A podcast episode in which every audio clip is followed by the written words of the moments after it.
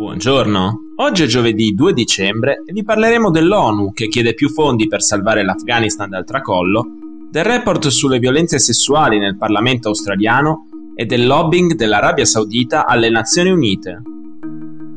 Questa è la nostra visione del mondo in quattro minuti. Ieri le Nazioni Unite hanno ribadito l'importanza di attivare il prima possibile un sistema di aiuti diretti per le famiglie afghane. Secondo i funzionari dell'ONU, servirebbero almeno trecento milioni di dollari l'anno per contrastare l'impennata della povertà in Afghanistan. A poco più di tre mesi dalla presa del potere da parte dei talebani, l'economia del paese è in crisi e il suo sistema bancario a poche settimane dal default totale. Il programma di sviluppo delle Nazioni Unite ha stimato che entro la metà del duemilaventidue il novanta per cento dei trentanove milioni di abitanti dell'Afghanistan potrebbe trovarsi a vivere sotto la soglia di povertà.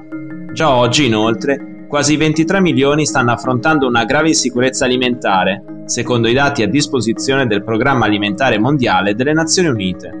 Nell'immediato, il Programma di Sviluppo delle Nazioni Unite ha deciso di organizzare un progetto Cash for Work da cento milioni di dollari per aumentare l'occupazione e da novanta milioni di dollari in pagamenti alle piccole imprese afghane. L'obiettivo è aumentare la liquidità degli afghani per garantire la loro sussistenza nel breve e medio periodo, in attesa di maggiori stanziamenti in denaro da parte della comunità internazionale. Un altro punto fondamentale per l'ONU è il ritorno delle donne al lavoro. Non farlo causerebbe una perdita economica immediata per l'Afghanistan tra i seicento milioni e il miliardo di dollari, una cifra che oscilla tra il tre e il cinque per cento del P I L del paese. Sta indignando l'opinione pubblica australiana il rapporto indipendente appena pubblicato sulle molestie e violenze sessuali all'interno del Parlamento di Canberra. Commissionato nel marzo duemilaventuno, il documento Set the Standard è stato presentato lo scorso martedì. La decisione di avviare un'indagine da parte del governo del primo ministro Scott Morrison è arrivata dopo la denuncia di Brittany Higgins di essere stata violentata nel Parlamento australiano. Ex collaboratrice del Partito Liberale, la donna ha detto di essere stata stuprata da un collega all'interno dell'ufficio nella Camera dei Rappresentanti dell'allora ministra della Difesa Linda Reynolds. Il racconto di Higgins ha dato il via a una lunga serie di denunce simili, confermate dal rapporto appena pubblicato. Dopo sette mesi di indagini, è emerso che almeno la metà delle millesettecentoventitré persone interpellate ha subito un atto di bullismo, molestia o aggressione sessuale mentre lavorava al Parlamento australiano. Inoltre, il sessantatré per cento delle parlamentari ha dichiarato di essere stata molestata almeno una volta. La gravità della situazione è dovuta anche al clima di connivenza e impunità che ha portato alla completa normalizzazione di questi atti criminali. Secondo la presidente della Commissione contro le discriminazioni sessuali, Kate Jenkins, un ulteriore problema è che la gran parte di chi lavora al Parlamento di Canberra non vive nella città, ma ci si ferma al tempo necessario per le sedute. Secondo una testimone anonima, molti si comportano quindi come un gruppo di scolari cattivi in gita scolastica che pensano che qualunque cosa accada a Canberra rimanga a Canberra, ed è una specie di liberi tutti.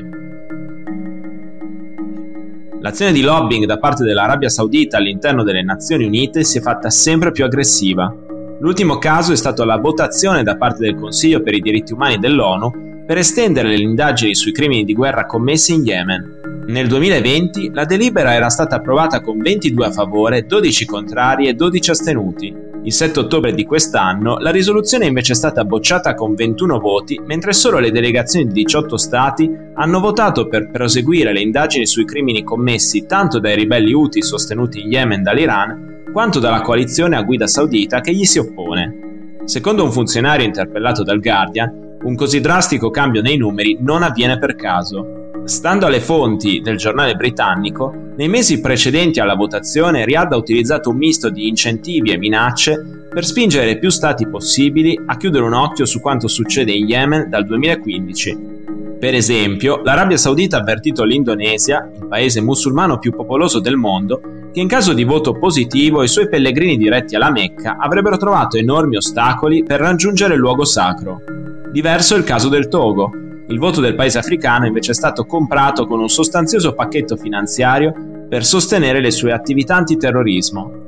Un anno fa i due paesi si sono astenuti, mentre entrambi il sette ottobre hanno votato contro l'estensione delle indagini in Yemen. Per oggi è tutto, dalla redazione di The Vision, a domani!